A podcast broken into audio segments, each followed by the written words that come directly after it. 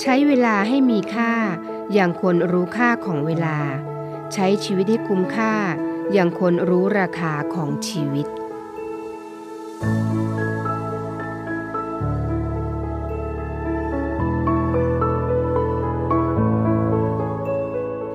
อรุณสวัสดิ์ค่ะคุณราคามาแล้วนะคะ รายการเนวิเอ็มเด็กและเยาวชน มากันแบบเช้าๆนี่แหละค่ะ อากาศสบายๆนะคะ หลายท่านต้องอยู่บนเตียงแน่นอน เพราะวันนี้เป็นวันอาทิตย์ด้วย อากาศเย็นออกไปปะทะแบบนี้ สดชื่นนะคะ ไม่รู้นะคะเดนชอบหน้าหนาวมากเลย มันรู้สึกว่าสบายสบายอากาศเย็นๆแบบนี้สดชื่นค่ะ นอนก็อบอุ่นด้วยนะคะ แต่ก็แล้วแต่ค่ะ รายการของเราก็ดำเนินต่อไปไม่หยุดนะคะ ยังไม่นอนอุตุแน่นอนค่ะ ยังมีเรื่องราวดีๆมาฝากคุณเช่นเคย วันนี้พิเศษกับทุกวันนะคะคุณผู้ฟังคะวันนี้เราจะมีบทสัมภาษณ์พิเศษนะคะ เพราะว่าวันนี้เป็นวันคล้ายวัน สถาปนากองเรือยกพลขึ้นบก และยุทธบริการค่ะ ซึ่งเราจะมีบทสัมภาษณ์ ประวัติความเป็นมาแล้วก็ภารกิจสำคัญของหน่วยงานนี้นะคะ โดยท่านพลเรือตีอาภาชพานนท์ท่านผู้บัญชาการกองเรือยกพลขึ้นบก และยุทธบริการได้ให้เกียรติกับรายการค่ะแน่นอนค่ะ สิ่งที่ลืมไม่ได้นะคะ ก็จะมีเรื่องราว เช่นเคยค่ะ การพยากรณ์อากาศ การพยากรณ์อากาศจากกรมอุตุนิยมวิทยานะคะ พร้อมทั้งคำพ่อสอน แล้วก็มีความเคลื่อนไหวของหน่วยงานกองทัพเรือเช่นเดิมค่ะ แต่ว่าตอนนี้เบรกฟังเพลงกันแป๊บหนึ่งก่อนค่ะ เดี๋ยวกลับมาคุยกันต่อนะคะ คุยกับดิฉันนาวเอกหญิงชมาพรวันเพ็ญพร้อมทั้งจ่าเอกอมรินร่มโพธิ์ที่นี่ตรงนี้ค่ะ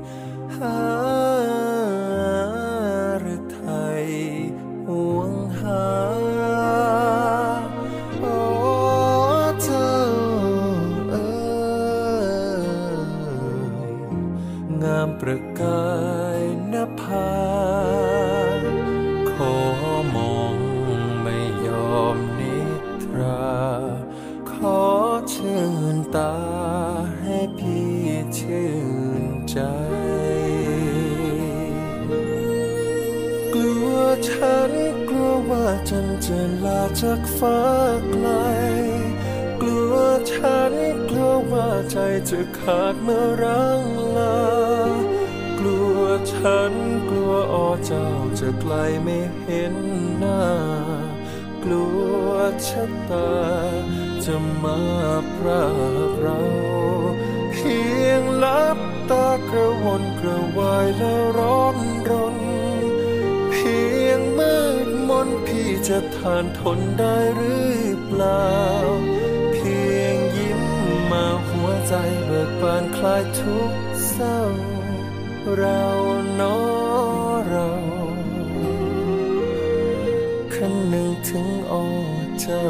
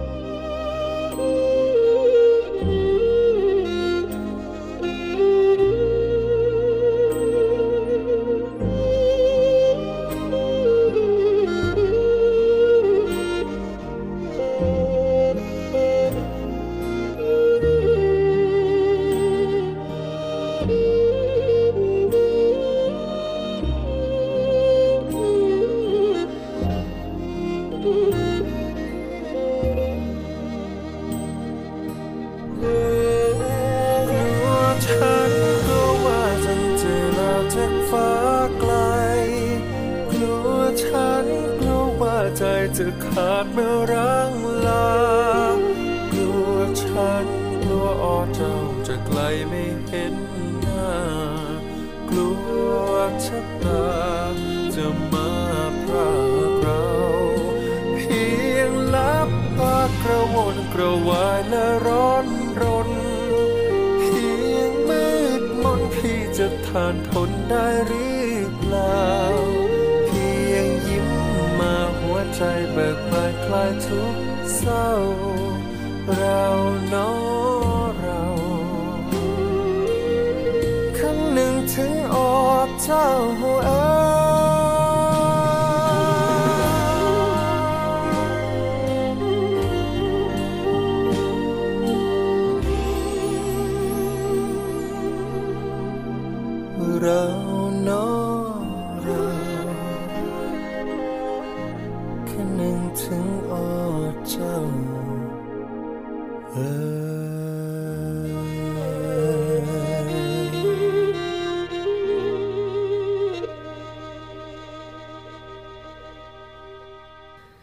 มาถึงช่วงนี้ค่ะคุณราคามาถึงช่วงของการพยากรณ์อากาศกันแล้วนะคะ ซึ่งเราจะต้องมีนำเสนอเป็นประจำของรายการของเราค่ะ เราเริ่มจากที่ภาคเหนือกันก่อนเลยนะคะ ในช่วงนี้นะคะคุณผู้ฟังคะอากาศเย็นกับมีหมอกบางในตอนเช้า โดยมีฝนเล็กน้อยบางแห่งค่ะ ส่วนภาคตะวันออกเฉียงเหนือนะคะ ก็มีอากาศเย็นถึงหนาว แล้วก็มีหมอกบางในตอนเช้านะคะ อุณหภูมิต่ำสุด 14-22 องศาเซลเซียสค่ะ อุณหภูมิสูงสุด 28-32 องศาเซลเซียสนะคะ บริเวณยอดภูอากาศหนาว อุณหภูมิต่ำสุด 10-15 องศาเซลเซียสค่ะภาคกลางนะคะ ในช่วงนี้นะคะอากาศเย็นในตอนเช้า อุณหภูมิจะลดลงเล็กน้อย อุณหภูมิต่ำสุด 18-22 องศาเซลเซียส อุณหภูมิสูงสุด 30-33 องศาเซลเซียสค่ะ ในส่วนภาคตะวันออกนะคะ ในช่วงนี้เช่นกันนะคะ อากาศเย็นในตอนเช้า อุณหภูมิจะลดลงเล็กน้อย อุณหภูมิต่ำสุด 18-23 องศาเซลเซียส อุณหภูมิสูงสุด 30-33 องศาเซลเซียสค่ะ อากาศเย็นมีหมอกในตอนเช้านะคะ ภาคใต้ฝั่งตะวันออกค่ะ มีฝนฟ้าขนองร้อยละ 40ถึง60 ของพื้นที่ตลอดช่วงนะคะ ลมตะวันออกเฉียงใต้ความเร็ว 15-35 กิโลเมตรต่อชั่วโมง ทะเลมีคลื่นสูง 1-2 เมตร บริเวณที่มีฝนฟ้าขนองคลื่นสูงประมาณ 2 เมตร อุณหภูมิต่ำสุด 21-25 องศาเซลเซียส อุณหภูมิสูงสุด 28-34 องศาเซลเซียสค่ะ ส่วนภาคใต้ฝั่งตะวันตกนะคะ มีฝนฟ้าขนองร้อยละ 40-60 ของพื้นที่ตลอดช่วงค่ะ โดยมีฝนตกหนักถึงหนักมากบางแห่งในช่วงนี้นะคะ ส่วนมากทางตอนล่างของภาคค่ะ ลมตะวันออกเฉียงใต้ความเร็ว 15-30 กิโลเมตรต่อชั่วโมง ทะเลมีคลื่นสูงประมาณ 1 เมตร บริเวณที่มีฝนฟ้าคะนองคลื่นสูงมากกว่า 1 เมตรค่ะ ส่วนกรุงเทพแล้วก็ปริมณฑลนะคะ ในช่วงนี้นะคะคุณผู้ฟัง อากาศเย็นกับมีหมอกบางในตอนเช้า อุณหภูมิจะเพิ่มขึ้น 1-3 องศาเซลเซียสแล้วก็มีฝนเล็กน้อยบางแห่งค่ะ อุณหภูมิต่ำสุด 22-24 องศาเซลเซียส อุณหภูมิสูงสุดนะคะ 32-34 องศาเซลเซียสค่ะ ลมตะวันออกเฉียงเหนือความเร็ว 10-20 กิโลเมตรต่อชั่วโมง ฟังอย่างนี้แล้วนะคะ เราจะรู้สึกได้เลยว่า มันก็ยังไม่เขาเรียกว่ายังไม่หนาวมากๆนะคะ เอาเป็นว่าเป็นอากาศที่เรียกว่าอุณหภูมิแบบสบายๆนะคะ โดยภาคใต้ก็ยังมีฝนบ้างเป็นบางแห่งเท่านั้น แต่ส่วนใหญ่แล้วตามแต่ละภาคก็เป็นเขาเรียกว่าเป็นฤดูหนาวอากาศเย็นลงแล้วนะคะ เมื่อถึงช่วงนี้ค่ะช่วงของคำพ่อสอนแล้วนะคะ การทำความดีนั้นสำคัญที่สุดอยู่ที่ตัวเอง ผู้อื่นไม่สำคัญ และไม่มีความจำเป็นอันใดที่จะต้องเป็นห่วง หรือต้องรอคอยเขาด้วย เมื่อได้ลงมือลงแรงกระทำแล้ว ถึงแม้จะมีใครร่วมมือด้วยหรือไม่ก็ตาม ผลดีที่ทำจะต้องเกิดขึ้นอย่างแน่นอน และยิ่งทำมากเข้านานเข้า ยั่งยืนเข้า ผลดีก็ยิ่งเพิ่มพูนมากขึ้น และแผ่ขยายกว้างออกไปทุกที คนที่ไม่เคยทำดี เพราะเขาไม่เคยเห็นผล ก็จะได้เห็นและหันเข้ามาทำตามอย่าง พระบรมโชวาทของพระบาทสมเด็จพระบรมชนกาธิเบศรมหาภูมิพล อดุลยเดชมหาราช บรมนาถบพิตรในพิธี พระราชทานปริญญาบัตร แก่ผู้สำเร็จการศึกษา จากมหาวิทยาลัยธรรมศาสตร์ ณ มหาวิทยาลัยธรรมศาสตร์ เมื่อวันศุกร์ที่ 20 ตุลาคม พุทธศักราช 2521 ความสุขความเจริญที่แท้จริงอันควรหวังนั้น เกิดขึ้นได้จากการกระทำและความประพฤติที่เป็นธรรม มีลักษณะสร้างสรรค์ คืออำนวยผลที่เป็นประโยชน์ ทั้งแก่ตัว แก่ผู้อื่น ตลอดถึงประเทศชาติโดยส่วนรวมด้วย พระบรมโชวาทของพระบาทสมเด็จพระบรมชนกาธิเบศรมหาภูมิพล อดุลยเดชมหาราช บรมนาถบพิตรในพิธี พระราชทานปริญญาบัตรและอนุปริญญาบัตรของจุฬาลงกรณ์มหาวิทยาลัย ณ หอประชุมจุฬาลงกรณ์มหาวิทยาลัย เมื่อวันเสาร์ที่ 12 กรกฎาคม พุทธศักราช 2518 ความจริงใจอย่างสำคัญยังมีอีกส่วนหนึ่ง ได้แก่ความจริงใจต่อตนเอง เช่น เมื่อใดตั้งใจจะประพฤติปฏิบัติในคราวดี อย่างหนึ่งอย่างใดแล้ว จะต้องติดตามรักษาความตั้งใจที่จะกระทำดังนั้นให้ตลอดไป คนที่รักษาความจริงใจต่อตนเองไว้ได้มั่นคง จะไม่เป็นคนสับปรับ หากแต่เป็นคนที่หนักแน่นเที่ยงตรงทำอะไรตามกฎเกณฑ์ตามระเบียบ ตามเหตุผลและความถูกต้องเป็นธรรม จึงเป็นผู้สามารถสร้างสรรค์และสร้างสมความดี ความเจริญ ให้งอกงามเพิ่มพูนยิ่งยิ่งขึ้นได้ ไม่มีวันถอยหลัง พระบรมราชวาทของพระบาทสมเด็จพระบรมชนกาธิเบศรมหาภูมิพล อดุลยเดชมหาราช บรมนาถบพิตรในพิธี พระราชทานปริญญาบัตรแก่บัณฑิต จุฬาลงกรณ์มหาวิทยาลัย ณ จุฬาลงกรณ์มหาวิทยาลัย เมื่อวันเสาร์ที่ 11 กรกฎาคม พุทธศักราช 2535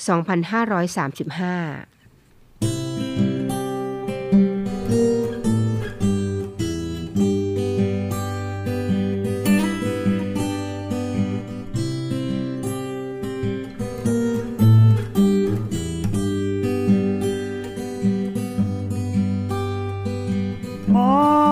งขึ้นบนฟ้า ดวงดาราลา องจากตรงนี้ ในราตรีที่เงียบงัน ยืนอยู่บนดาวเคราะห์ดวงหนึ่ง และคืนนี้ฉันรำพัน แทนดวงจันทร์สมมติให้เป็นเธอ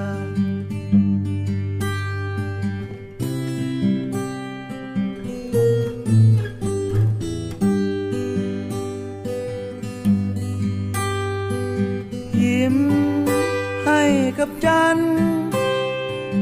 สารสัมพันธ์ด้วยสายตา เหมือนว่าสูบกัญชาล่องลอยไม่ได้เอ่ยว่าจา ยืนเงียบๆแบบนั้นสุขใจไม่อาจละสายตา จันจ้าฉันจ้องมองเธอ คุณคือดวงจันทร์ ฉันสิคนบ้า หลงรักจันทร์ หลงรักคุณเป็นบ้า จันทร์ฉันสิคนบ้า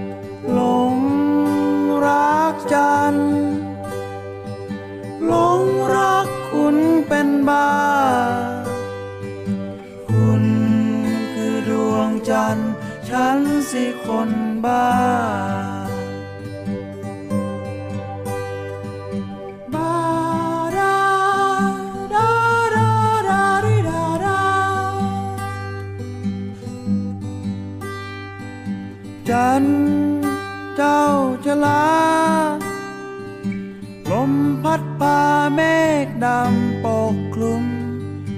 ลมมรสุมทุ่มฉันลงอย่างไร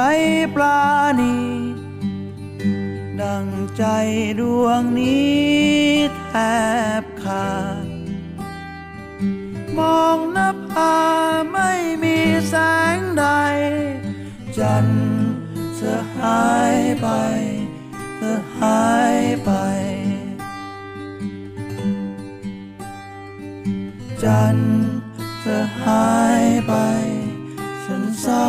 ใจ ไกลแส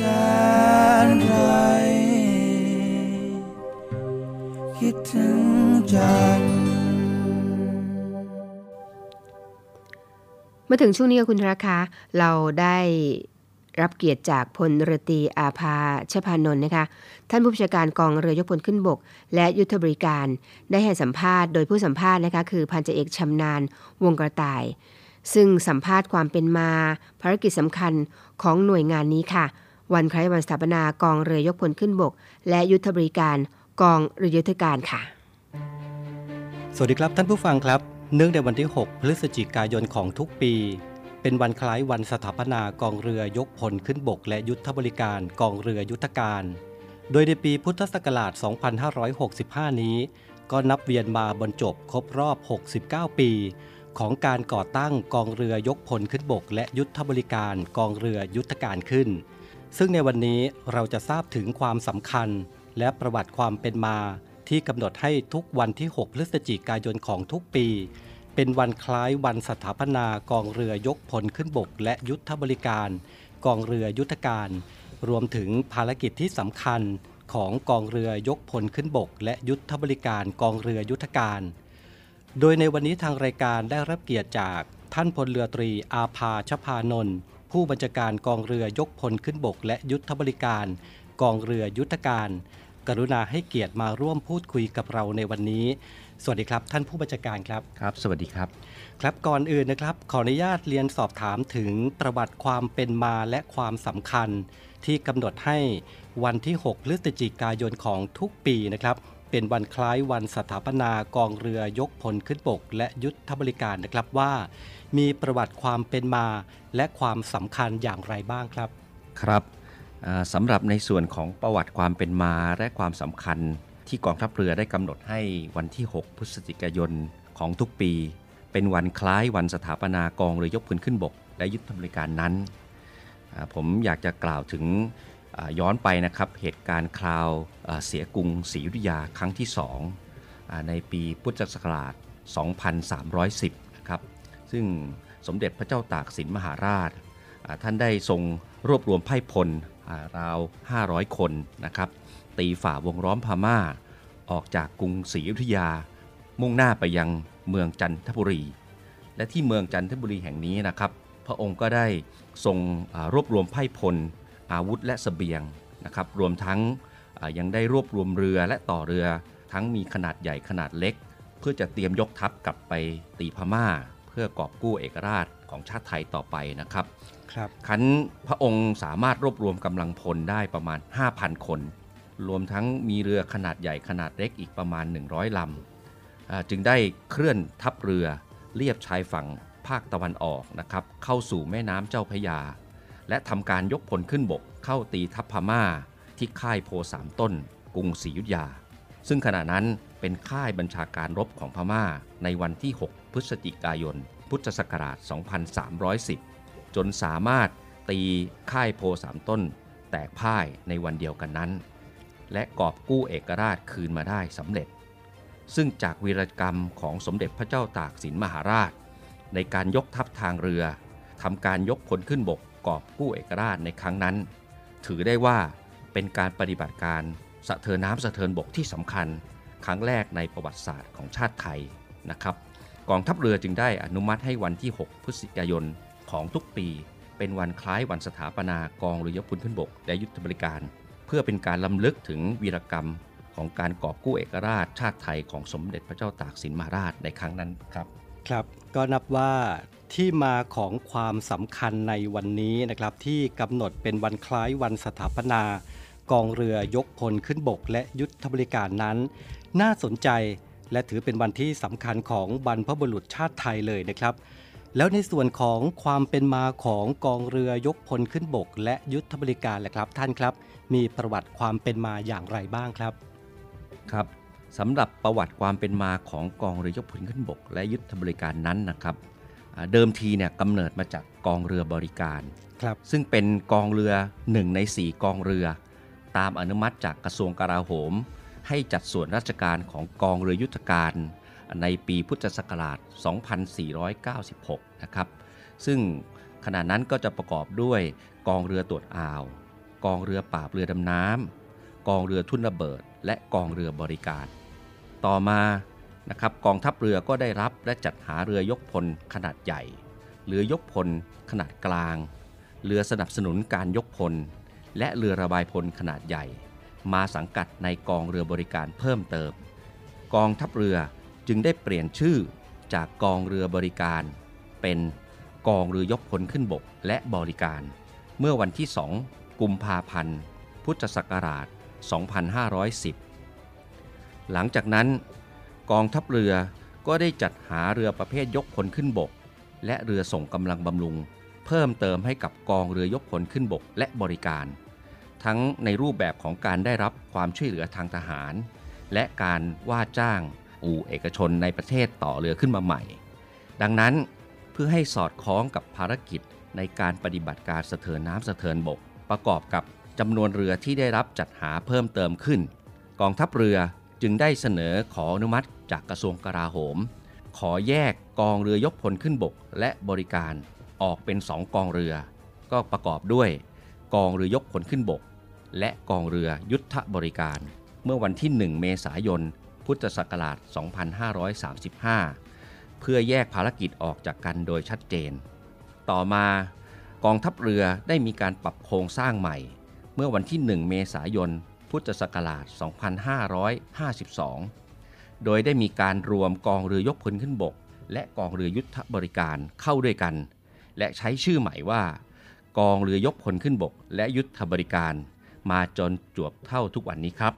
ครับ ก็ถือว่าเป็นกองเรือที่มีประวัติความเป็นมาที่ยาวนานมากเลยนะครับแล้วสำหรับกองเรือยกพลขึ้นบกและยุทธบริการ มีภารกิจที่สำคัญ และมีเรืออะไรประจำการอยู่บ้างในปัจจุบันนี้ครับครับสำหรับกองเรือยกพลขึ้นบกและยุทธบริการนั้น เป็นหน่วยขึ้นตรงของกองเรือยุทธการ แต่เดิมนั้นมีที่ตั้งของกองบัญชาการอยู่ที่เขตบางนา กรุงเทพมหานครนะครับครับต่อมาได้มีการย้ายที่ตั้งกองบัญชาการ มายังบริเวณท่าเรือแหลมเทียน ฐานทัพเรือสัตหีบ จังหวัดชนบุรี เมื่อวันที่ 20 กรกฎาคม พุทธศักราช 2561 สำหรับภารกิจของกองเรือยกพลขึ้นบก และยุทธบริการนั้น จะมีหน้าที่ในเรื่องของการจัดเตรียมกำลังทางเรือ ให้พร้อมที่จะปฏิบัติการยุทธสะเทินน้ำสะเทินบก การส่งกำลังบำรุงในทะเลให้กับเรือต่างๆ ตลอดจนสนับสนุนการให้ความช่วยเหลือ และบรรเทาสาธารณภัยทางทะเลครับครับปัจจุบันมีเรือประจำการอยู่จำนวนทั้งสิ้น 28 ลำ โดยจะแบ่งการบังคับบัญชาออกเป็น 3 หมวดเรือครับ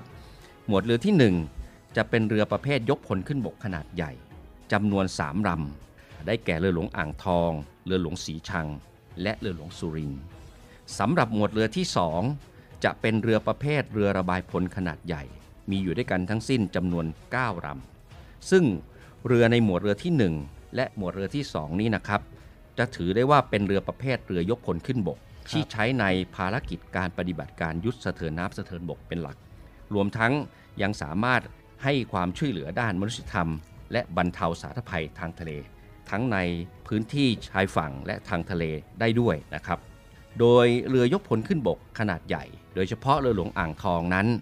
เป็นเรืออเนกประสงค์ยกพลขึ้นบกขนาดใหญ่แบบอู่รอย ที่มีขีดความสามารถในการบรรทุกสิ่งอุปกรณ์ และเจ้าหน้าที่ภาคส่วนต่างๆ ที่จะสามารถเดินทางให้การช่วยเหลือจากทางทะเล โดยมากับเรือ และเข้าสู่พื้นที่ชายฝั่งที่ต้องการความช่วยเหลือได้อย่างรวดเร็ว โดยมีมอตโต้ด้านสาขาการปฏิบัติการสะเทินน้ำส้นบกที่ว่า forward from the sea หรือแปลเป็นไทยว่ามาจากทางทะเลนะครับครับ และในส่วนของหมวดเรือที่ 3 ก็จะเป็นเรือประเภทเรือส่งกำลังบำรุง และเรือสนับสนุนต่างๆ โดยมีเรือส่งกำลังบำรุงขนาดใหญ่จำนวนหนึ่งลำได้แก่เรือหลวงสิมิลัน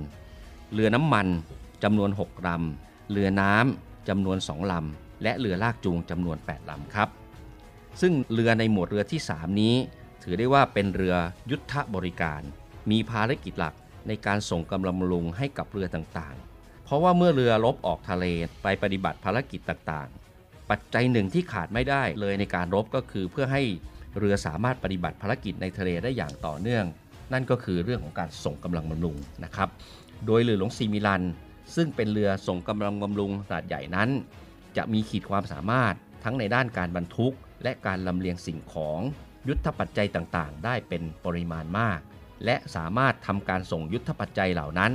ทั้งประเภทที่เป็นของแข็ง เช่นสเสบียงอาหารต่างๆ รวมทั้งอัมพันธ์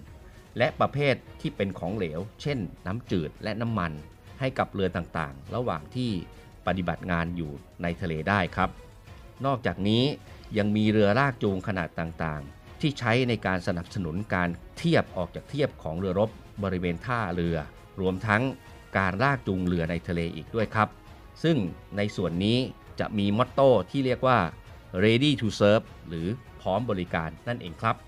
ครับฟังดูแล้วนะครับเป็นกองเรือขนาดใหญ่ที่มีความสำคัญมากกองเรือหนึ่งของกองทัพเรือเลยนะครับ มีเรือประจำการถึง 28 ลำ รวมทั้งมีเรือขนาดใหญ่ เช่น เรือหลวงอ่างทอง และเรือหลวงสิมิลันอีกด้วยครับ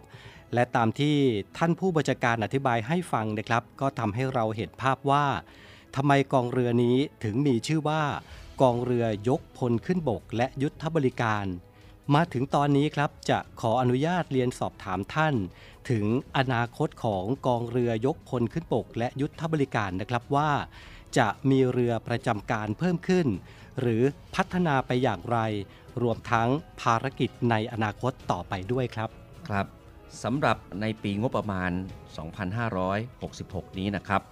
กองเรือยกพลขึ้นบกและยุทธบริการ จะมีเรือ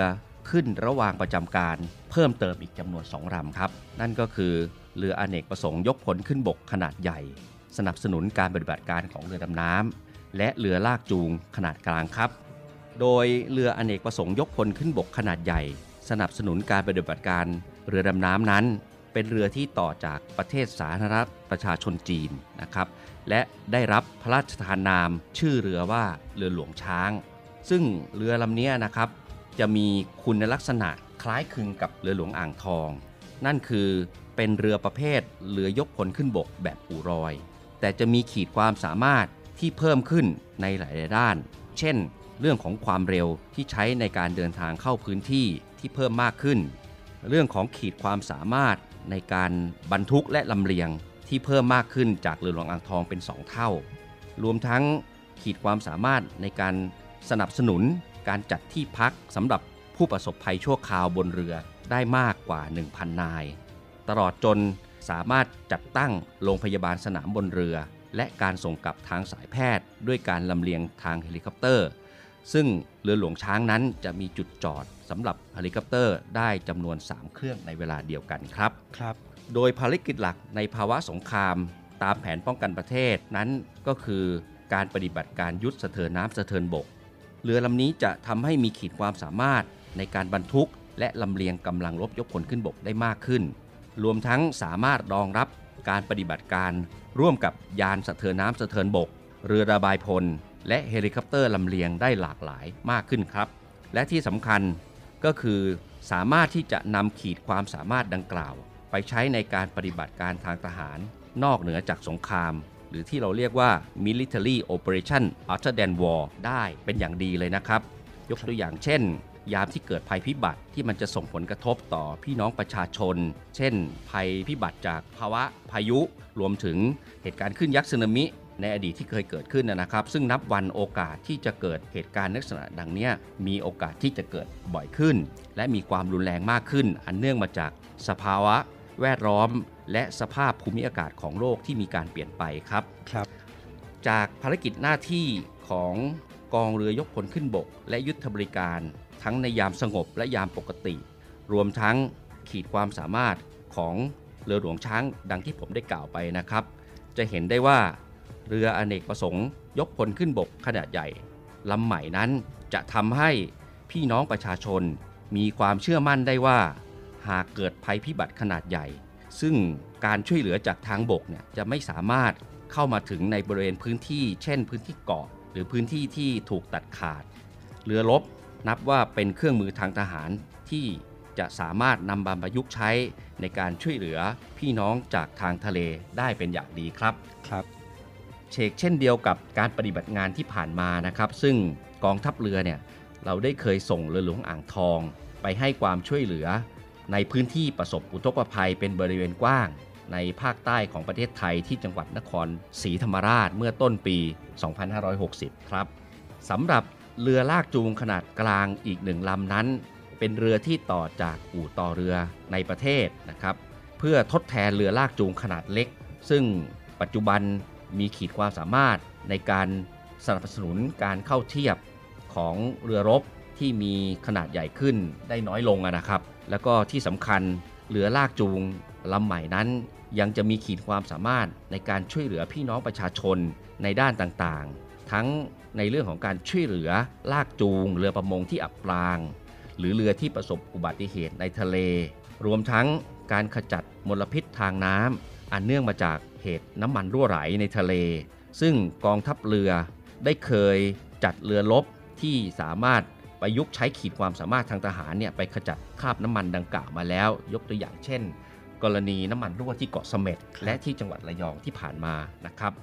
นอกจากนี้เรือลากจูงลำใหม่นั้นยังมีขีดความสามารถในการดับเพลิงในฐานทัพท่าเรืออีกด้วย ซึ่งปัจจุบันได้รับพระราชทานนามชื่อเรือว่าเรือหลวงตาชัย นอกจากนั้นยังมีอีกหนึ่งโครงการที่สำคัญเป็นเรื่องของการริเริ่มโครงการวิจัย และพัฒนาขีดความสามารถ ในการเคลื่อนกำลังจากเรือสู่ฝั่ง และสนับสนุนการบรรเทาสาธารณภัยทางทะเล โดยทางกองเรือยกพลขึ้นบก และยุทธบริการ ได้เสนอโครงการวิจัย ยานเบาะอากาศ เพื่อให้ได้ต้นแบบอุตสาหกรรมของยานเบาะอากาศ ร่วมกับสถาบันเทคโนโลยีป้องกันประเทศ โดยเริ่มโครงการมาตั้งแต่ปี 2565นะครับ ซึ่งยานเบาะอากาศดังกล่าวนะครับ จะมีขีดความสามารถในการเข้าถึงพื้นที่บนบกจากทางทะเล ได้หลากหลายภูมิประเทศ จะช่วยลดข้อจำกัดในการเข้าถึงพื้นที่จากสิ่งกีดขวางตามธรรมชาติ หรือที่มนุษย์สร้างขึ้นนะครับ มีขีดความสามารถด้านความเร็ว และขีดความสามารถในการบรรทุกที่เหมาะสมต่อการปฏิบัติภารกิจ ทั้งในด้านของการปฏิบัติการทางทหาร และการช่วยเหลือด้านมนุษยธรรม และบรรเทาสาธารณภัย หรือที่เราเรียกว่า HADR โดยเฉพาะการดำเนินการจากทางทะเล โดยมีเป้าหมายนะครับเพื่อที่จะสร้างยานต้นแบบเบาะอากาศ เพื่อจะใช้งานได้จริง และจะสามารถนำไปสู่สายการผลิต เพื่อลดงบประมาณในการจัดหายุทธปกรณ์จากต่างประเทศ รวมทั้งจะเป็นการส่งเสริมอุตสาหกรรมในประเทศอีกด้วยครับ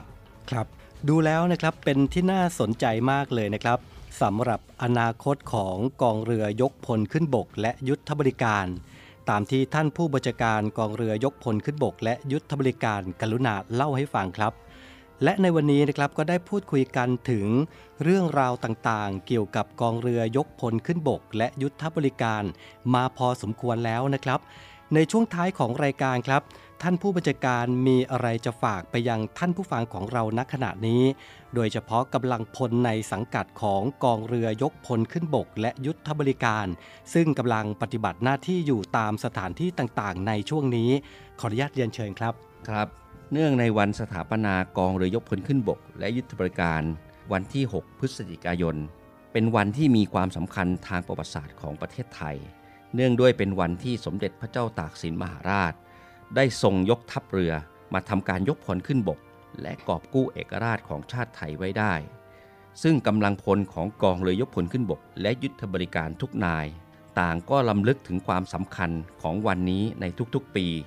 และมีความภาคภูมิใจที่ได้ปฏิบัติงานในกองเรือยกพลขึ้นบก และยุทธบริการ ที่มีภาระหน้าที่ที่สำคัญต่อทั้งประเทศชาติ และพี่น้องประชาชน ดังที่กล่าวไปแล้วข้างต้นนั้น ทั้งนี้กองเรือยกพลขึ้นบกและยุทธบริการยังคงมุ่งมั่นนะครับที่จะเตรียมกำลังให้มีความพร้อม ทั้งด้านองค์บุคคล องค์วัตถุ และองค์ยุทธวิธี ให้เป็นหน่วยกำลังลบทางเรือที่มีความพร้อมสูงสุด ในการปฏิบัติการยุทธสะเทินน้ำสะเทินบก ด้านยุทธบริการ และสนับสนุนการบรรเทาสาธารณภัยทางทะเล ซึ่งเป็นวิสัยทัศน์ของกองเรือยกพลขึ้นบก และยุทธบริการอยู่แล้ว ให้สมกับคำที่ว่ากองทัพเรือที่ประชาชนเชื่อมั่นและภาคภูมิใจ หรือคำว่า the trusted navy ครับครับสำหรับวันนี้ทางรายการต้องขอขอบพระคุณพลเรือตรีอาภาชพานนท์ผู้บัญชาการกองเรือยกพลขึ้นบก และยุทธบริการกองเรือยุทธการนะครับ ที่ท่านกรุณาให้เกียรติมาร่วมพูดคุยกับทางรายการในวันนี้ รวมทั้งขอขอบพระคุณทุกท่านที่ติดตามรับฟังสำหรับวันนี้ สวัสดีครับ สวัสดีครับ ลูกนาวีล้วนมีปณิธานมั่นคง มุ่งทำรง ชาติชนชาวไทยอยู่ดี ทุ่มพลังใจกายเป็นชาติพลีปกปักศักดิ์ศรีเมืองไทยให้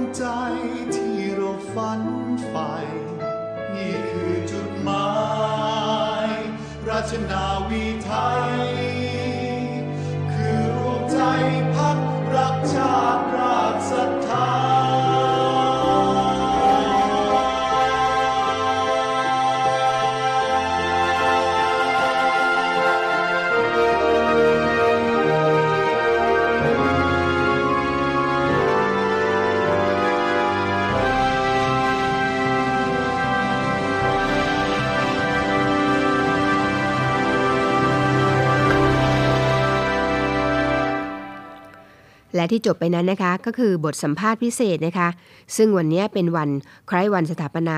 กองเรือยกพลขึ้นบก และยุทธบริการ ได้สัมภาษณ์ท่านผู้บัญชาการกองเรือยกพลขึ้นบก และยุทธบริการนะคะพลเรือตีอาภาชพานนท์ผู้สัมภาษณ์คือพันจเอกชำนาญวงกระต่ายค่ะ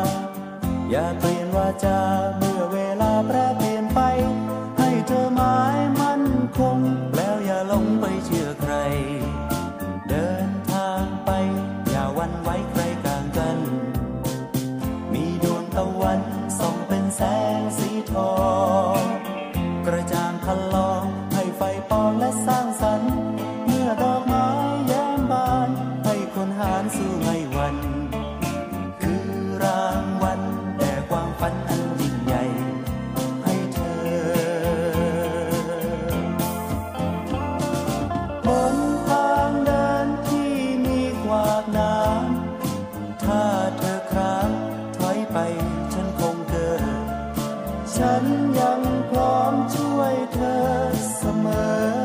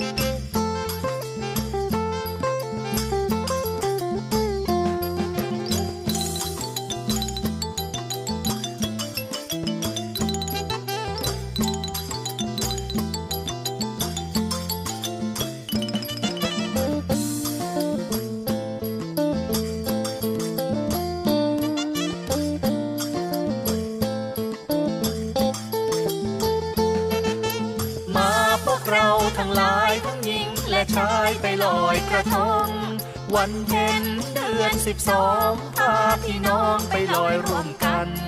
วันนี้เป็นวันดี เป็นประเพณีมีความสำคัญ คนไทยใจถูกพัน สนุกสุขสันต์วันลอยกระทง จัดงานเรื่นเริงกันทั่วไป พี่น้องคนไทยใจยังมั่นคงดำรงคงไว้ประเพณีรักษาของดีของไทยให้ยิ่งยง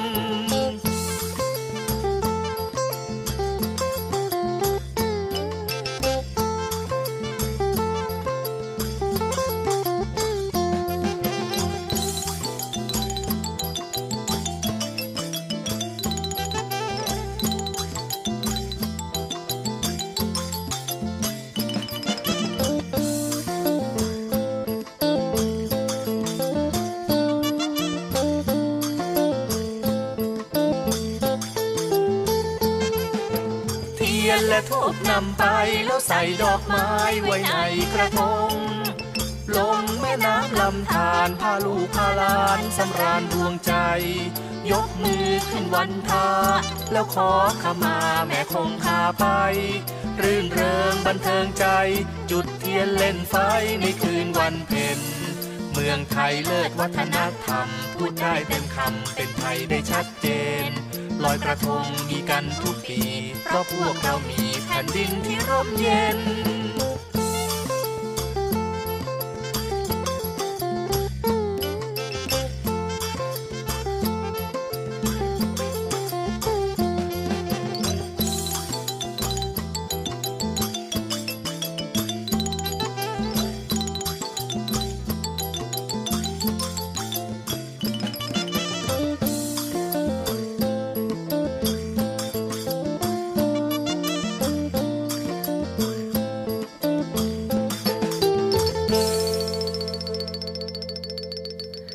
มาถึงช่วงท้ายรายการแล้วค่ะคุณราคามาถึงความเคลื่อนไหวของกองทัพเรือกันก่อนนะคะ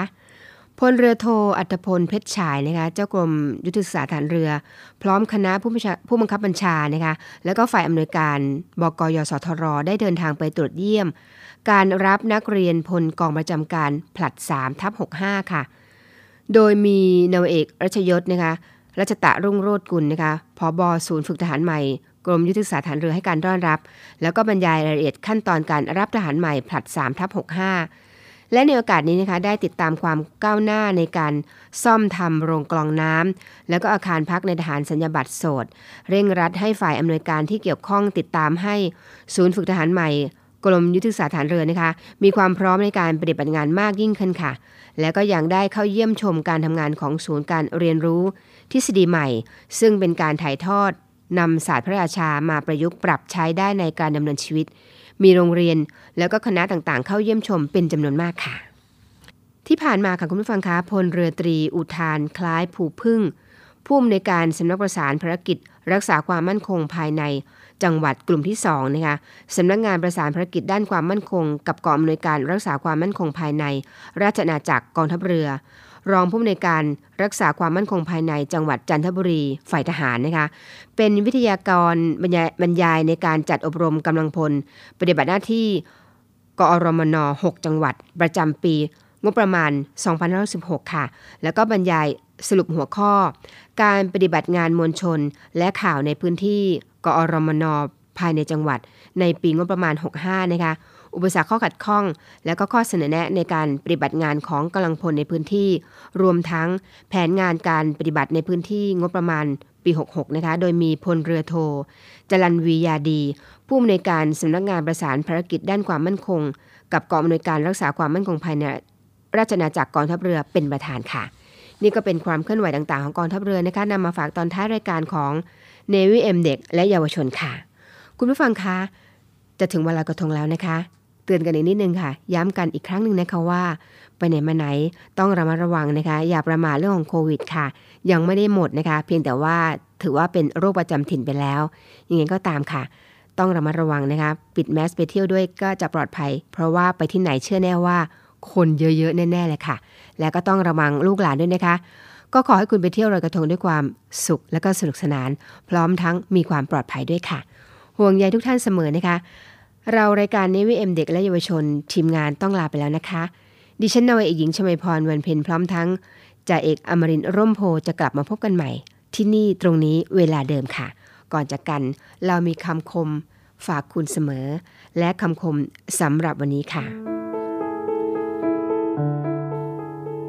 ชีวิตคนก็เหมือนสายน้ำต่อให้เจอทางตัน ก็มีทางออกเสมอ สำหรับวันนี้ สวัสดีค่ะ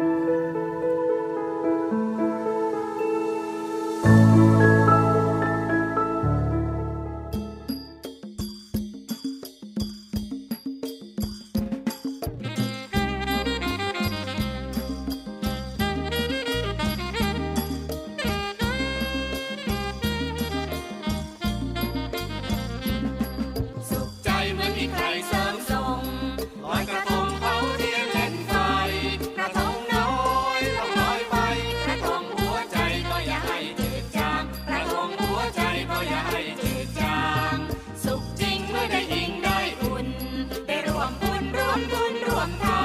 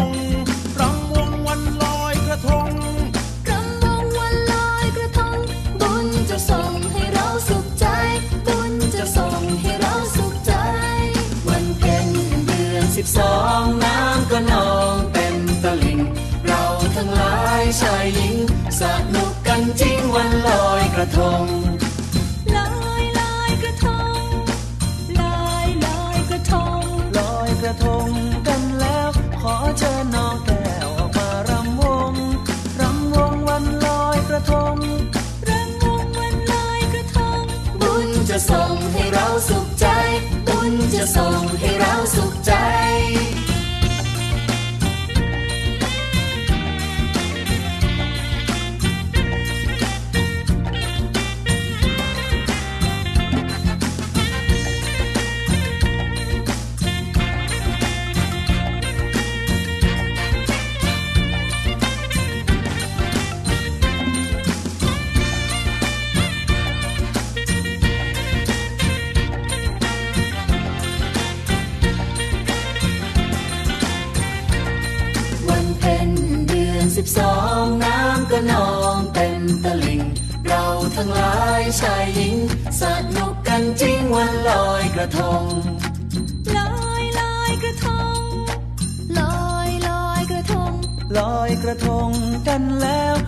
เชิญน้องแก้วออกมารำวง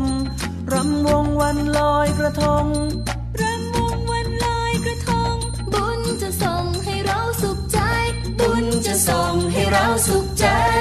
วันเป็นเดือนสิบสองน้ำกระนองเป็นกะลิงเราทั้งหลายชายหญิงสนุกกันจริงวันลอยกระทง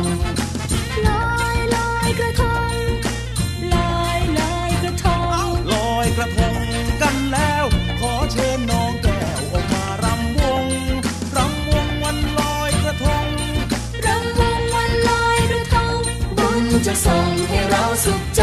บุญจะส่งให้เราสุข